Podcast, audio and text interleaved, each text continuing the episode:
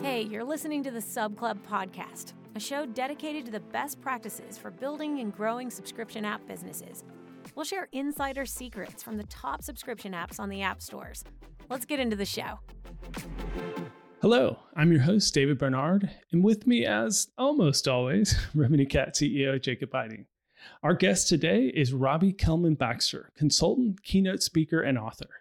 She's advised many of the world's leading subscription based companies, including serving on the advisory board of Strava.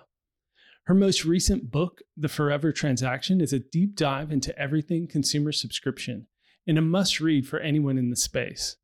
On the podcast, we talk with Robbie about finding your super users, the real reasons for subscription fatigue, and why pricing isn't as important as you might think, especially early on. Hey, Robbie, welcome to the podcast. Oh, thanks for having me. I'm excited to chat with you both. Yeah. So I was introduced to your work by somebody recommending your book, The Membership Economy. And it really struck me. And I was so excited that you agreed to be on the podcast because here's a book written in 2015. And we'll talk about your, your other book that was written more recently, but written in 2015 and I, am I'm, I'm looking through the scanning the chapters and and uh, bought the book and scanning the book. It's like this is everything we're talking about now, thinking it's also novel with subscription apps, but really consumer subscriptions have been around for decades.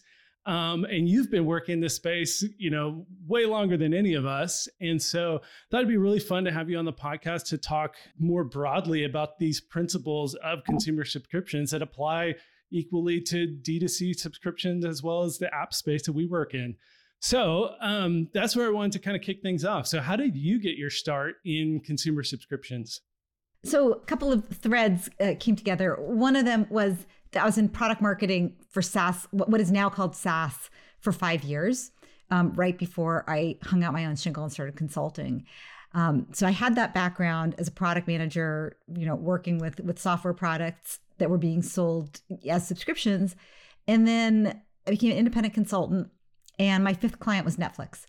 And I fell in love with their business model. And I was wondering why isn't everybody else falling in love with their business model too? This is amazing recurring revenue, predictable cash flow, the amount of data they were collecting on their customer, the fact that their offering was just a much better way of delivering on a promise that many of us wanted delivery for, which is, you know, professionally cre- created catalog of video content delivered in the most efficient way possible, which meant not having to, you know, put a raincoat over your jammies to go, you know, pick up a movie with cost certainty, no late fees. And I started, I was consulting with Netflix, I was already a customer, and a few people started calling and saying, Hey, we heard you worked with Netflix. We want to be the Netflix of our space um, whether that was mm. news or music or bicycles or dental pain management products or clothes. there was a lot of interest in what it was that Netflix was doing. And I started trying to develop, I mean, I'm a consultant, trying to create frameworks, trying to say, what are they doing? And which parts are applicable to other businesses and which parts are just unique to that group of people solving that particular problem.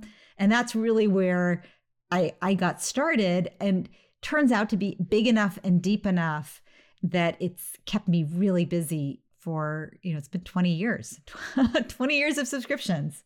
Yeah, what an amazing fifth client to uh, to land as a consultant. That's uh, really great. And so you were with them before they even introduced the the uh, video on demand on the internet, right? You started with them yeah. when it was DVDs in the mail a yeah. more kind of traditional D2C subscription service. But but even then was satisfying a lot of those almost all of those conditions, right? I didn't have to go outside, just to my mailbox, not too bad. Mm-hmm. Price certainty, I didn't have late fees.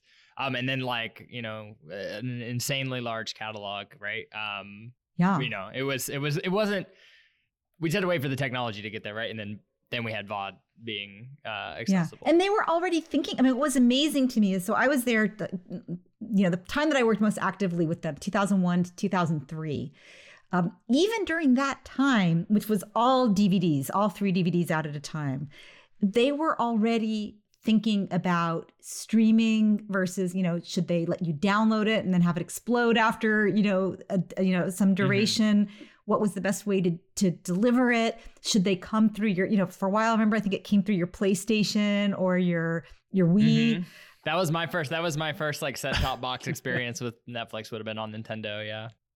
Yeah, I mean, so they it, they were already thinking about it, and I think that's a really important part of any, you know, subscription is even if your subscription works great today and it's good enough to get people to sign up, the product team has to be thinking, how are we going to continue to evolve it, in particular for engagement, right? How do we continue to stay relevant to these people while also having those new and improved features that bring new people in?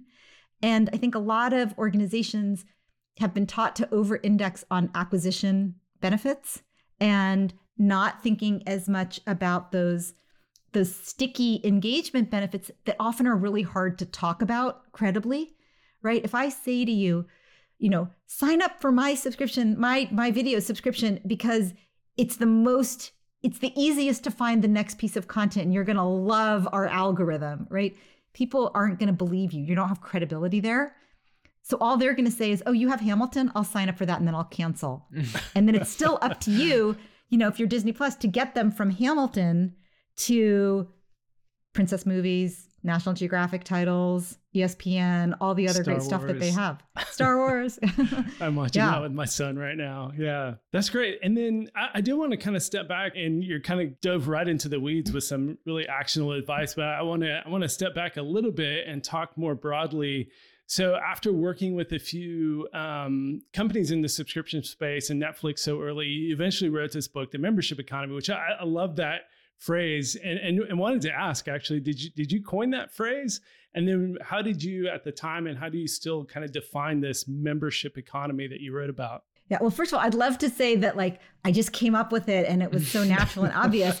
But you know, I, I was thinking, I was like, is it is it about subscription pricing? Is it about premium services? Is it about recurring revenue? Should I call it the recurring revenue? Should, like I, I was trying to think, what is it? And where I came out was, it's not about the subscription pricing, which I think is a tactic. Um, Right. It's a tactic that you earn the right to do by having a relationship that is trusted with your customer the customer trusts you so much that they're like, fine, you can charge me every month or you can charge me every year and I will just keep paying you and not look for alternatives. And for me, that was based on a certain kind of human relationship. And that's where I came up with this concept of membership that you belong, that it's you're committing up front to a long-term relationship as a vendor. And then you earn the right to have subscriptions. So that was kind of where I came up with it. I worked with Netflix. I also worked with, at that time, Intuit. Um, I worked with uh, SurveyMonkey and their predecessor, uh, Zoomerang. And I worked with Oracle on the B2B side. And those were some of the companies that helped me sort of connect the dots and figure out the framework um, of, you know, here's some ways to think about what happens when you treat your customers like membership members. Here's what you need to track. Here's how you need to think about it. And here's what it what it can do for you, honestly. Yeah. The first book, all I was trying to do was say, this is a good idea. You might want to consider it for a bunch of reasons. I, I think of it in opposition. I think it's is it the um uh the Zuora founders book, Subscription Economy. yeah, yeah. But- yeah. But you're right in the sense that subscription kind of implies like one particular tactic for monetization that does go really well with this concept. But when I think of membership as opposed to just subscription, like membership implies also community to me, right? It Yeah. implies like building this this this ecosystem, this community that, that which which then engenders trust, which then allows you to monetize, right, and build this Yeah. predictability and this great business model. But thinking about it in those terms, um, I think is a really nice way to put it, as opposed to like let's take something, you know, let's take something that that we were monetizing another way and just slap a, a, a renewal on it, which is something we see a lot in the in the app world. Uh, this transition from paid up front or microtransactions driven apps to subscriptions. Some have made it and some have not. And I think the ones that have made it are the ones who look at it in that light, in the membership light, in, in the earning their business repeatedly through content or through community. So I, yeah, that, that framing I think is really accurate. Your point about, you know, so many companies just slap a subscription price onto whatever they already had. You know, okay, we have a usage based model. Let's see what happens if we do a subscription based model for the same product. Or let's see what happens if we take, you know, a model where you have ownership, where I download the app and it's mine and I can use it forever, even if it's really, really obsolete. if it solves my problem, who cares? Um, to one where you're being forced to pay every month, you know, ostensibly to get upgrades and maybe access to your peers and some kind of community functionality. It really is a different product. You need a different product for subscription than for you know a purchase or a usage based model. And you know i love Tien's book. Subscribed is a great book. I recommend it you know to people. It's, it's, very well written has a lot of interesting ideas. But i didn't go with that you know subscription economy model just because i really want people to focus more on the culture and the relationship and not jump straight to let's get some of that subscription pricing stuff so that we can get a good valuation you know yeah. yeah i you made me think of this one experience i had just as an anecdote was um, xbox in two this would have been like four, three or four years ago released an xbox subscription. And i thought this was really cool. One because like i could defer. I buy another xbox every three or four or five years. So i was like oh i'll just spread that cost out. I didn't have a lot of cash at the time. I was like this is great 40 bucks a month. I get a new xbox. Everybody's happy. And so i went in to do this at the, at the microsoft store. What it really was was they were giving me like a cash advance. Like they were giving me like mm. basically i had to get a credit check to get a subscription. And i was like this is not, not what I was had in mind. Exactly, right? Like I thought I was joining the the Xbox club and I was going to just get an Xbox and they were going to place my Xbox for me, right? Perfect example of that case of just like slapping subscription pricing on what was essentially a loan. Uh, mm. yeah, so now yeah. now my credit score I have uh, a loan for a 19, uh, 2016 Ford Edge and uh, an Xbox. Uh, Those are my two like credit items I've ever had. It's, it's really weird. And they've come a long way. I mean, Microsoft has come a long way with their subscription strategies you know not just on the gaming side but you know with with office mm-hmm. uh, 365 and you know they've done a lot of thinking about subscription but it really is super complicated mm-hmm. to, I imagine, with, especially with hardware, yeah. right? Like with software, zero marginal costs, whatever. You can just yeah, yeah. It, it makes a lot of sense. I, I, will say, I will say, on to give Microsoft some credit. Back in the gaming world, their Xbox Game Pass pro- product, which I also subscribe to, has been amazing. I haven't bought a new Xbox game in forever because I don't really care about ind- title individuality. I just I pay whatever it is, ten dollars a month or fifteen dollars a month, and I get access to like fifty different games that rotates, and it's plenty. It's plenty for me, and I will probably never unsubscribe from that, right? But it feels like a community because it's software driven. I'm in there. There's like there's changing and there's events, stuff that comes in and out. They make it a big thing.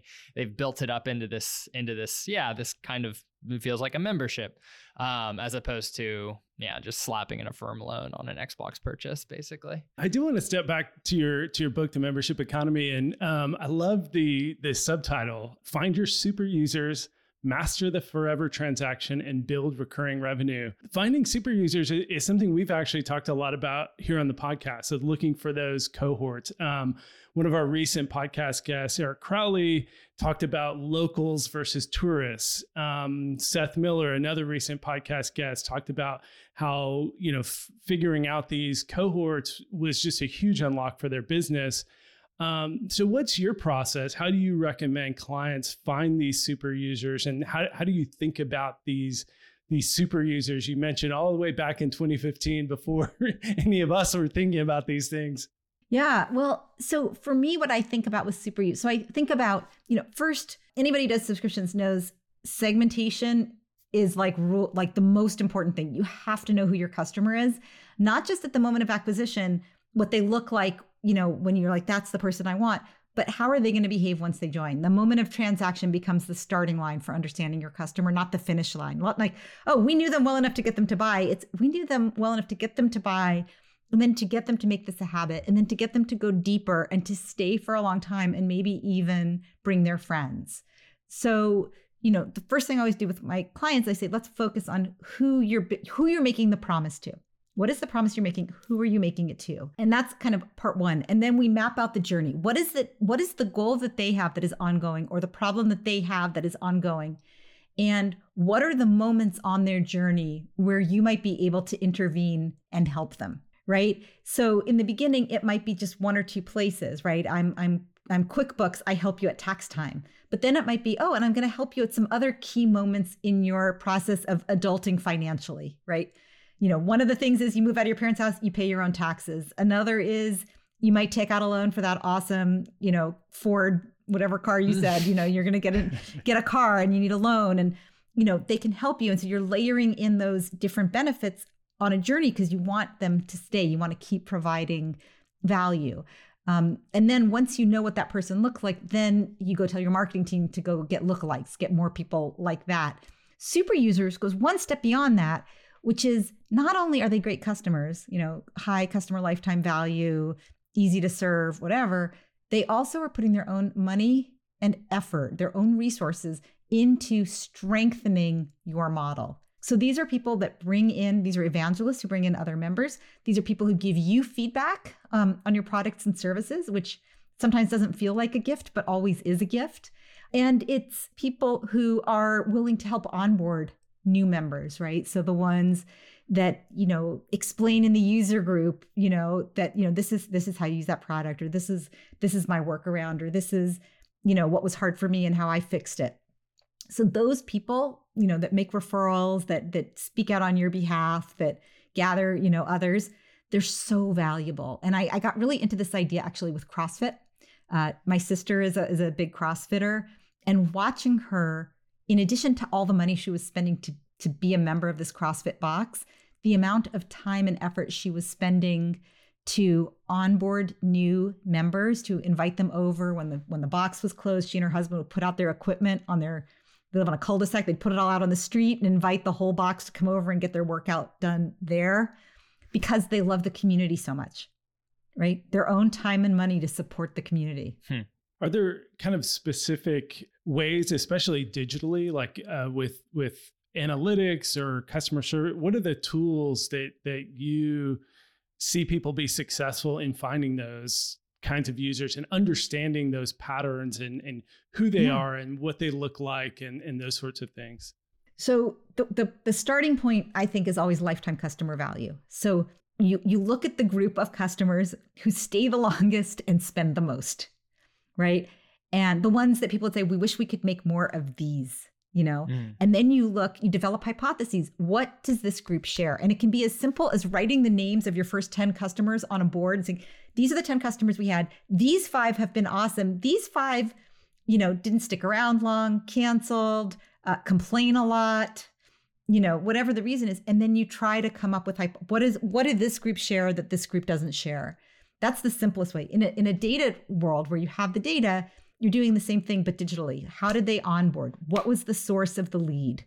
Um, what time of year? Like which cohort are they in? Did they join mm-hmm. you know people like for example with quickbooks people that join in tax season might be, behave very differently than people who join as a new year's resolution or who join in august right? What kind of person starts thinking really hard about managing their money in August, right? You know, so so looking for those things, developing hypotheses, looking at the data, trying to say what's the difference between our most valuable customers and our not most valuable customers, which is not your worst customers because your worst customers are often outliers, but just the ones where you're like, they're just not that good. They came for two months, they left, they binged, they used up, you know, they were using us really heavily for six weeks and then they left. What's different about them than the ones who continued to use us gradually? For five months. Um, and I think that's where the hypotheses come out. And then tactically, what you do after you know is you look at the difference in onboarding those different groups and you optimize your onboarding experience to build those habits. And then you market, this is often requires a tremendous amount of discipline. You market to only attract the high valued people and not to attract the others. Hmm. So if I walk into McDonald's with a gown on with my husband and I say, It's our 20th anniversary, show us to your finest table, give us the best you've got, and we'd like a nice bottle of champagne, right? Customers not always right at McDonald's, right? They're not going to say, "Oh man, Robbie needs champagne. Somebody scurry down to the 7-Eleven and, you know, get a bottle of prosecco and, you know, we'll try to pass it off for her." They say, "That's not really what we do here, dummy." Um, they might not say dummy, but they might be thinking it. Right? That's not what we do here. Depends know? on the McDonald's. right? We're here, we, you know, we're cheap, we're fast, it tastes good, your kids love it, you can drive through and eat it. But we don't do we don't do special occasion stuff. And so they know who they are, right? And they're okay with me not coming in, right? They're even okay with me saying, by the way, don't go to McDonald's. It's a terrible place to celebrate your anniversary, right? They're kind of fine. The lighting's it, just all off. Right? Uh, the lighting is terrible. It makes your skin look awful. But it's, you know, the point is that if they took care of me, right? What am I going to do? I'm going to tell you, you know what? Just go there for your anniversary. Just tell them it's your anniversary. They'll run out and get all the stuff you need, right? And then they have all these people that are Mhm. expensive to serve, right? It's the same thing digitally, right? If you bring in the wrong people who are going to binge on your content in the first month, or the people who are going to push you to create features that nobody needs except them, right? It's just going to throw your whole business off in the wrong direction. So having that discipline up front to know what you do and you don't do well and to say no to some prospect, it's really hard to say no to prospects, right? If they have money and they're like, just add this feature and I'll pay you.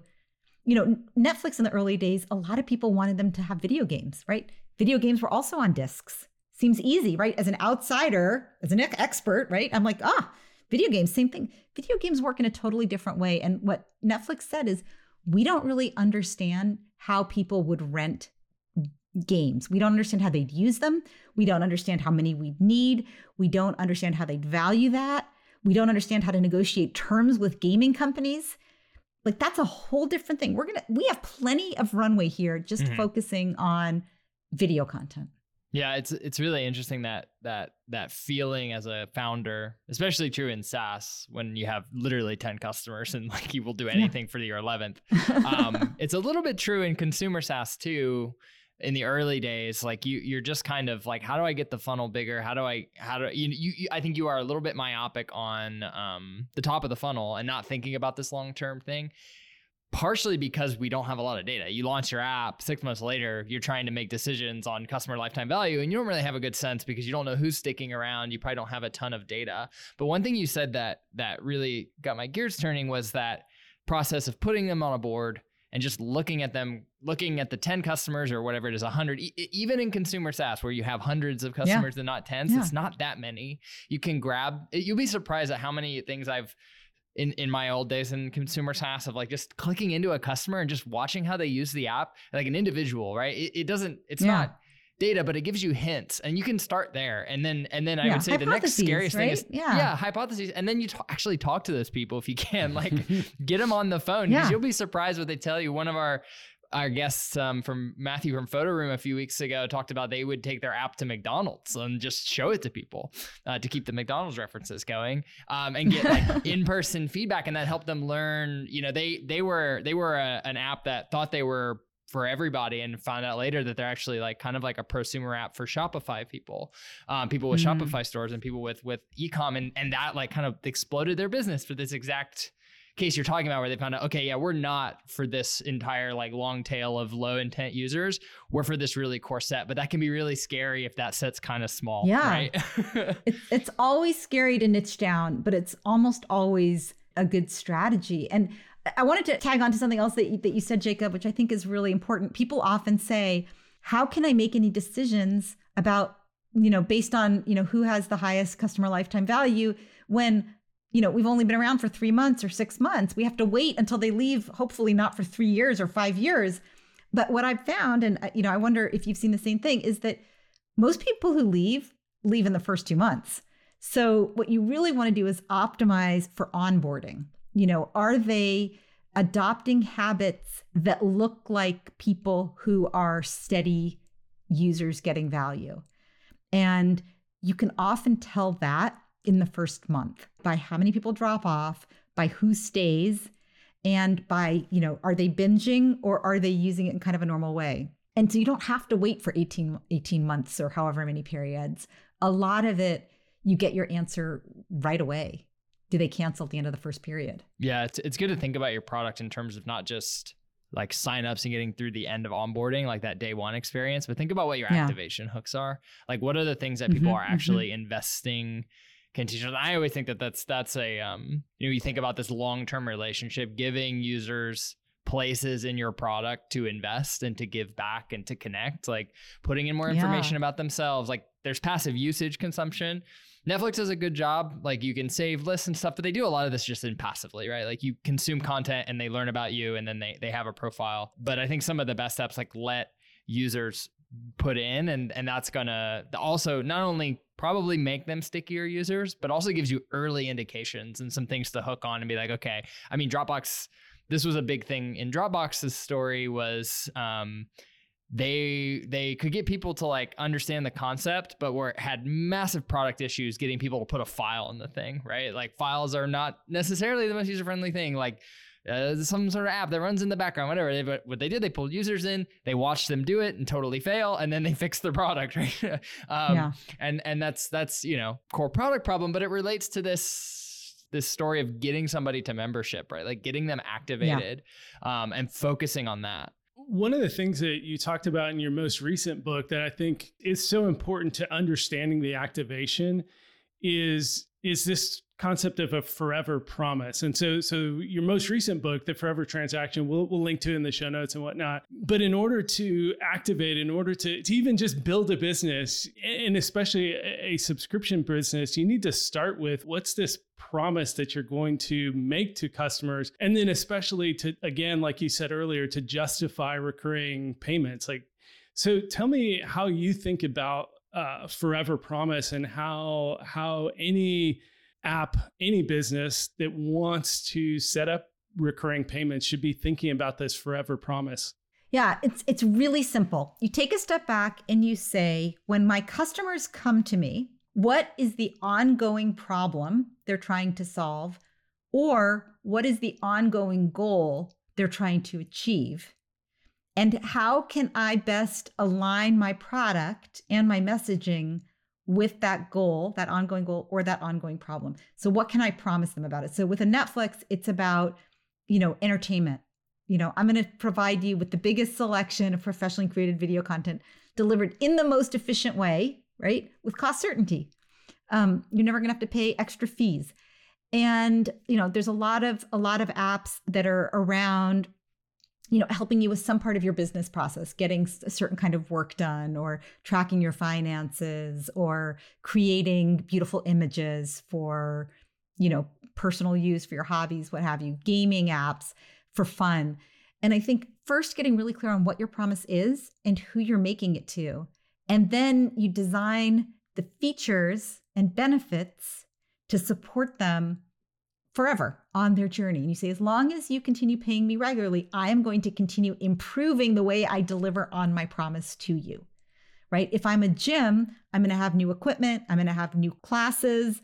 Um, I might offer you stuff online. If I'm a news source, I'm going to offer it maybe through an app. Maybe I'm going to give you access to the journalists. Maybe I'm going to give you access to conferences or webinars on top of news because my promise is I'm going to help you understand the world around you so you can make better decisions.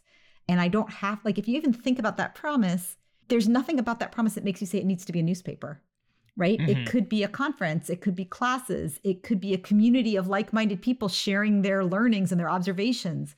So why not layer all of that in over time so that you get closer and closer to guaranteeing that they're going to get the impact that they hoped for on an ongoing basis. It's interesting. It in some ways relates to like what a company mission can be for a different audience, right? You say, you know, Revenue Cat has a, has a mission, and that's one thing that I won't change, right? That that's kind of what we do, and that's part of joining the company and whatever.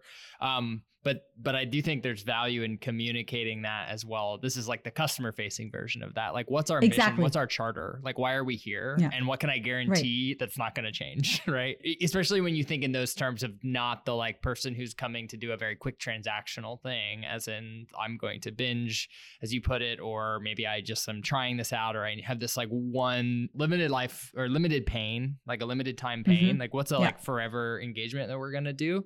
Um is really interesting. Right when I read the that whole framing of just the forever transaction, the forever promise, it's really exciting because we have the infrastructure for the first time in human history to really make this efficient at scale that like computers can do these sort of like patronage relationships for us. Yeah. Um, yeah. And rethinking how we frame commerce and and relationship with customers i think yeah i mean some of the work yeah. you, you were a bit ahead of us on yeah well i mean you know i I've been here a lot. Like I got here first because I was here for a long time, but you know, it's kind of a dubious distinction. But you know, I, I think you're right. Like you, you, step back and you say, what are the problems? What's the ongoing problem? The ongoing problem is I'm constantly running out of laundry detergent. Right. The ongoing problem is I look in my closet and I have nothing to wear for this occasion, whatever this occasion might be. Right. Um, you know, something that I think is really interesting to think about. You know, Amazon talks about removing all friction from all buying decisions right? They started with just books, right? And you still had to wait two weeks to get the book, right? When you ordered it. but they had this vision all the different friction in all the different buying decisions. We're just going to, you know, layer by layer, we're going to remove all of those things. And, you know, at some point, you know, I think they want to get to the point where I think to myself, those are really cool headphones that Jacob's wearing. I wish I had those. And before I even say it, they're on my ears. And then I'm like, oh, these are uncomfortable and they make my hair look bad. They're gone, right? That it's almost magical. That's what they're moving to. No friction. I don't even have to say a word, it just happens. Uh, you know, I think having that kind of guidance of like, that's what we're trying to do. I, there's so many times when I've gone shopping and I've needed something, whether it's like buying a new house or buying a white blouse for an event, and thinking, this shouldn't be that hard. I have enough money to pay for this. I know exactly what I need it for. And I've already spent four hours or four months, or in the case of buying a house, four years trying to find, you know, the needle in the haystack. It should not be this when when you say it should not be this hard that's probably a good an opportunity. good opportunity yeah. Yeah.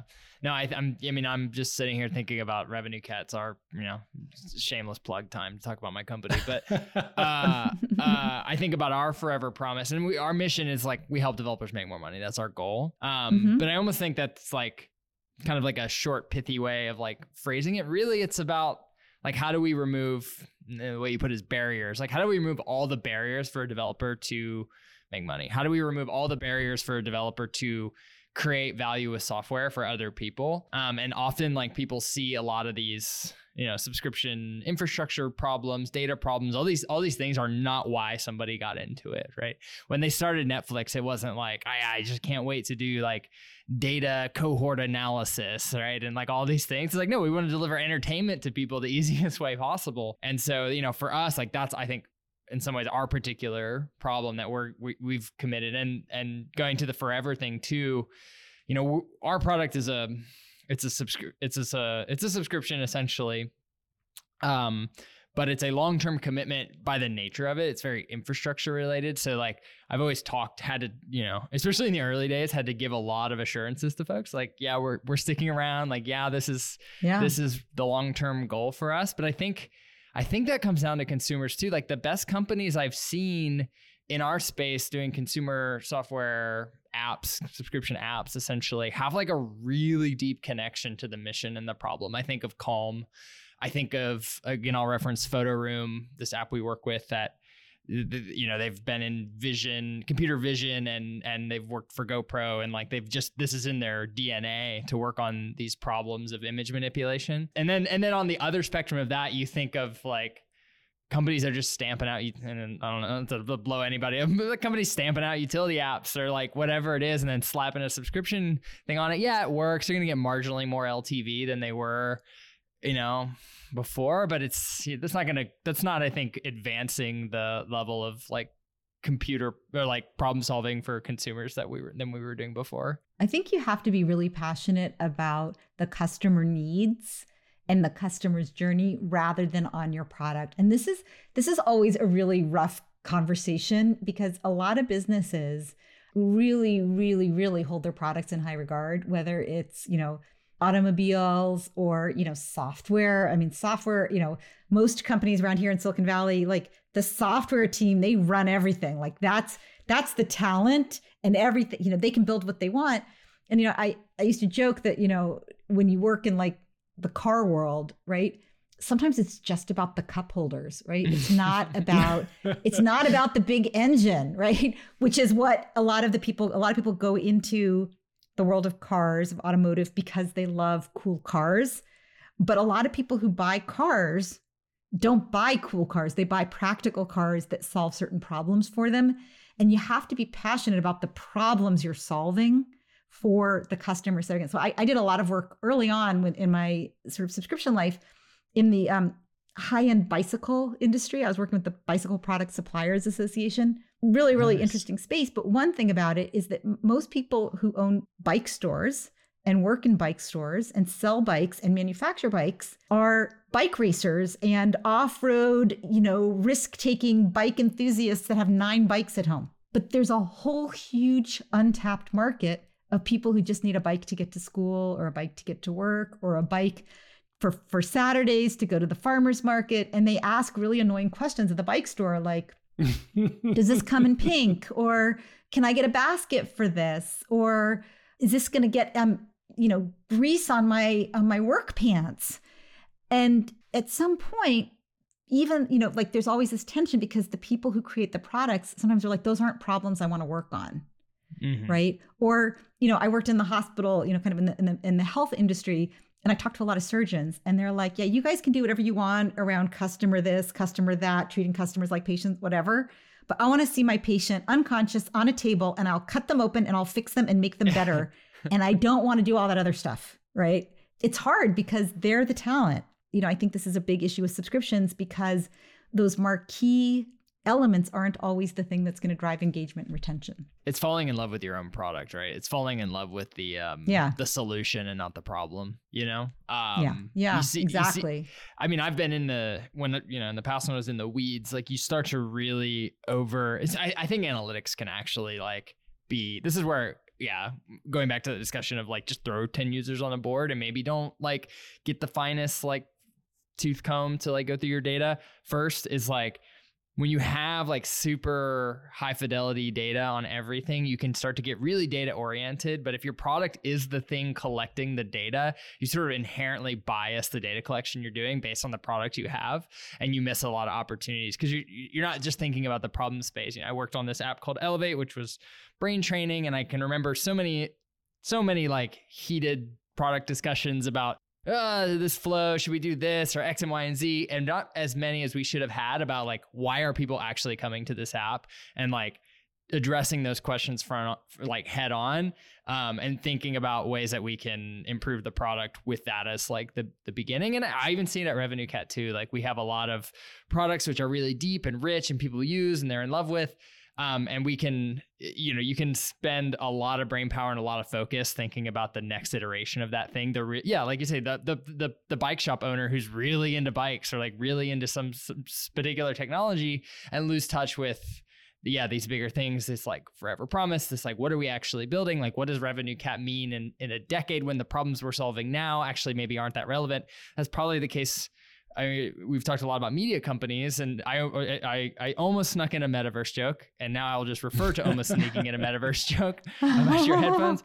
But like you, we think about this as like the modes of consumption are going to be changing, and that's where these like missions, customer mission or forever promises, kind of come in. It's like making sure that regardless if a Netflix is delivered on a DVD or on a streaming set top box or into some sort of like brain implant, like the, the, the, subscribers will transfer, right? Um, yeah. So yeah, I, I just, and this is one of my like um, just, now I'm now I'm ranting, but I think is one of the reasons I'm still really excited about all of these pieces coming together um, is because it does just feel like we've reached some stage in our economy where we can align a lot more incentives this way than maybe we have been able to in the past, which I think is just exciting. But as we align those incentives and people get more and more subscriptions, nice little transition there. Thank you, Jacob. That was great, David. You're getting this podcasting thing like really tuning in. There is a a growing um, chorus of but subscription fatigue. People are are tiring of all these subscriptions, and no matter how much you can align incentives and everything else, people are just not going to want to pay subscription. So having having seen the the growth in subscription uh, consumer subscription starting way back at Netflix in the early 2000s and now we are layering on more and more and more. What, what's your perspective on this this concept of subscription fatigue? Are consumers really tiring of paying in this way? Yeah so the upside of you know this explosion in subscriptions is that consumers um, and actually businesses alike are much more receptive to subscription offerings. They understand them. They understand the value they can provide if they're done right. Um, and they're easier than ever before for any kind of company you know from the the the smallest mom and pop up to the you know the biggest multinationals to offer subscription pricing. The downside is there's this glut of subscriptions. Every company has them and not all of them are well designed as, as we've been discussing.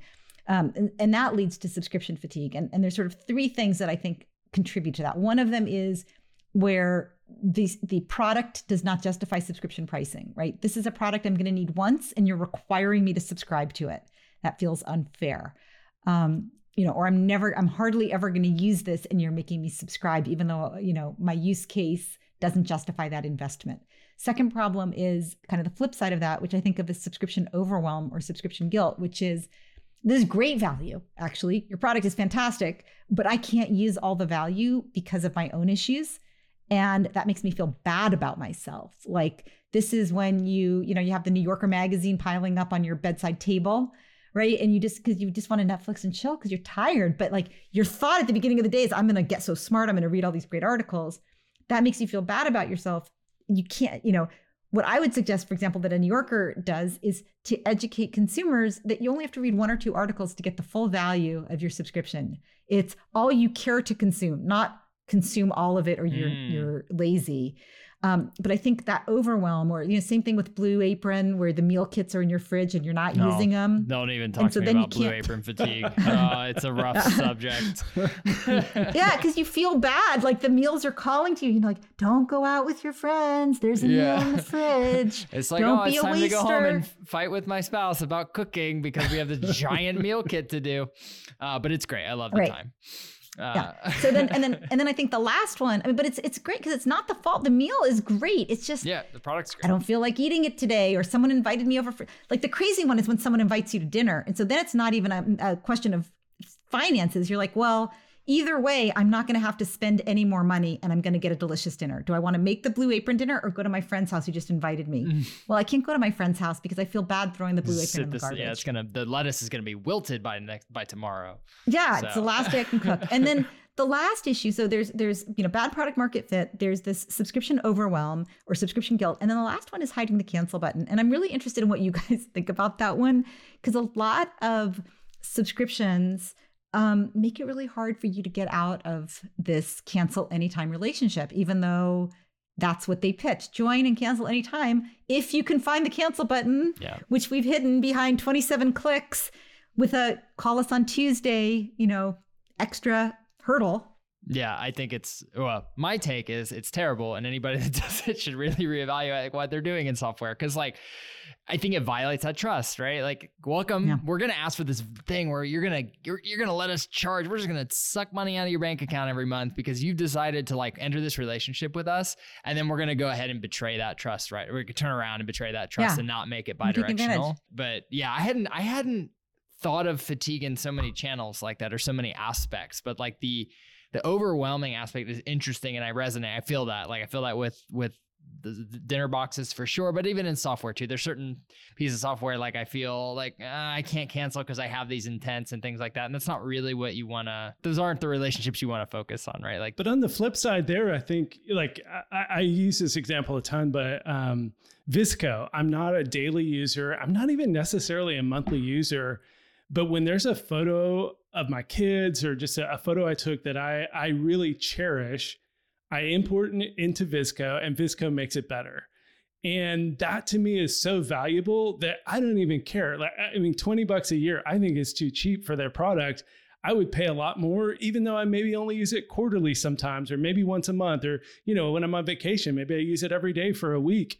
But it's interesting that that product doesn't create that sense of oh i'm not getting enough value out of it because i get so much value when i do. It might be a pricing thing. Yeah maybe. Yeah maybe if it were $60 a year it would be too much. But i mean i just I, I just would never consider canceling because i it's just when i have a photo i care about i take it to VSCO and it's better and it like that's their forever promise and it just resonates so well with me that i don't i don't get that guilt you know i, I get more than $20 a year of value out of it personally yeah, I think, I mean, it's interesting. I think one of the things eh, about this, you know, sort of dealing with subscription overwhelm is, you know, is it framed in like whatever the customer is anchoring their pricing to, where they say it's valuable enough. So, so for example, I worked with a, um, one of these produce box companies, and one of their challenges was that most of their customers said that most weeks they ended up throwing something away, right? Because it's never the exact right yeah. amount of produce, right? So you end up at the end of the week with like soggy kale or,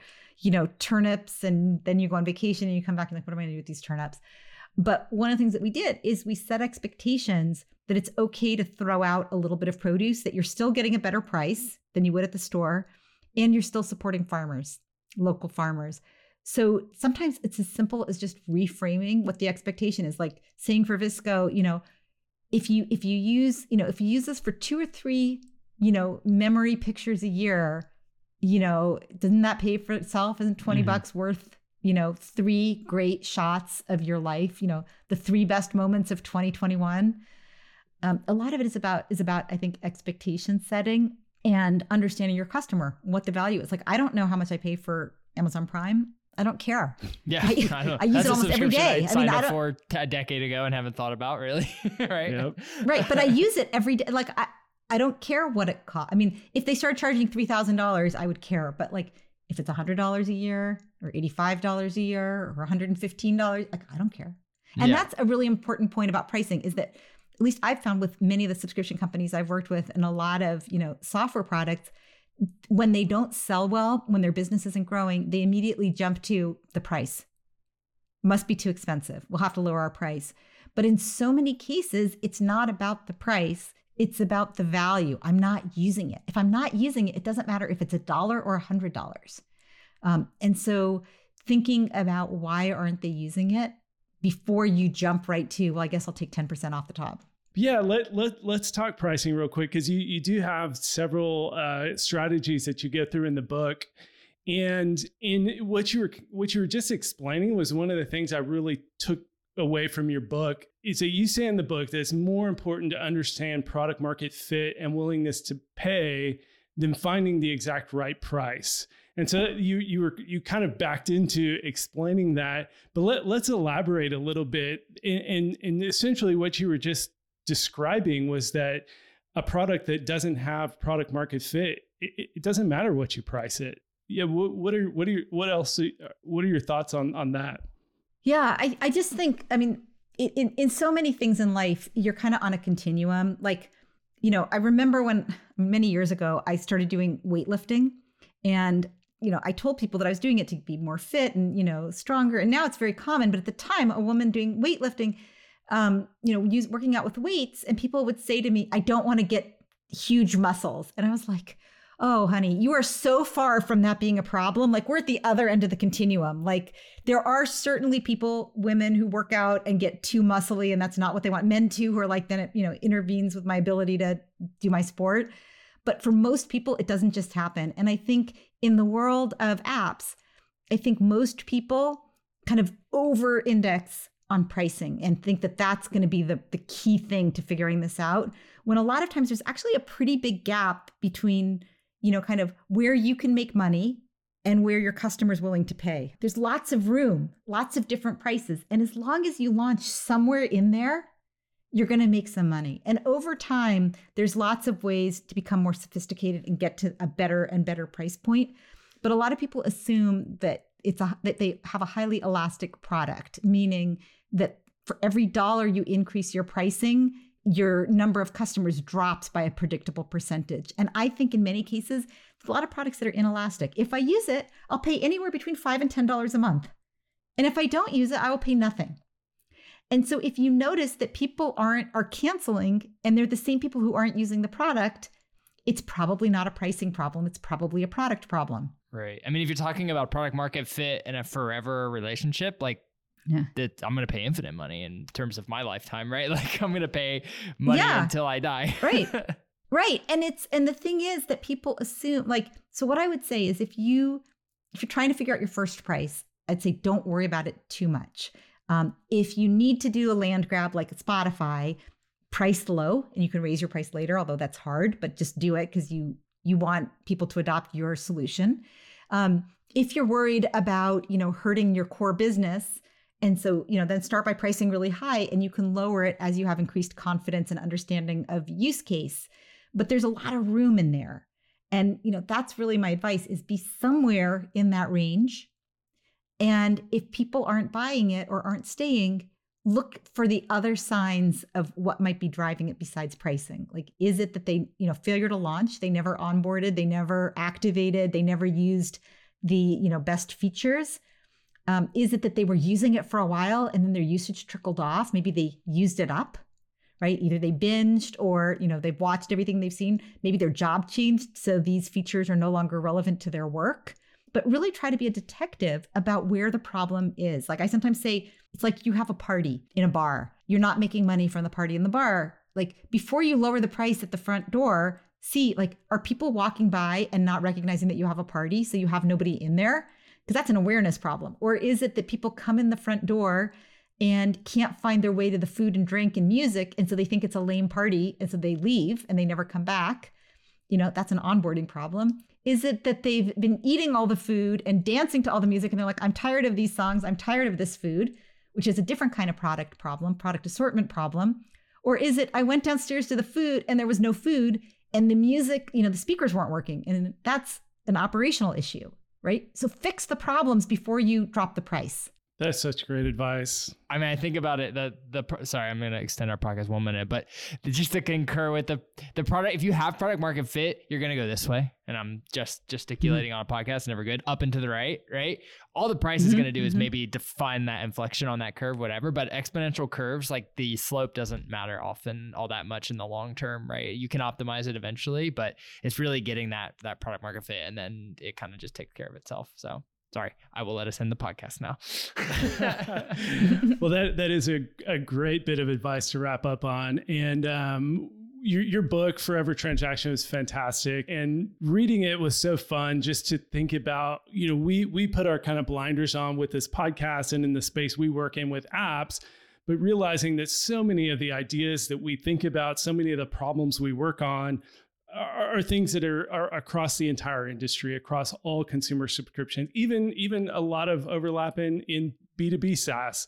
Um, so it was just so fun reading your book and, and, and then getting to ask you questions here. Uh, I had like 30 more questions that I wanted to ask you. We could go another hour or two, um, but I'll, I'll put links to to your LinkedIn, to your to your website, to your Twitter uh, in the in the show notes. Um, but is there anything else you wanted to share with our audience as we wrap up? No, I think we we we covered a lot. I mean, if if there's one thing that I want to leave people with, it's this idea that if you start with the promise you're making to your customers, helping them with an ongoing problem or or or achieving an ongoing goal that's important to them, and then you optimize your offering around that, uh, your chances of both acquiring and retaining your customers is going to go way up.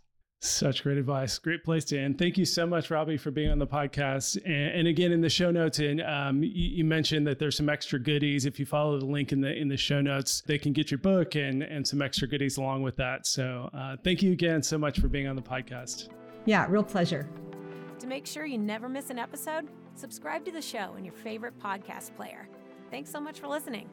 Until next time.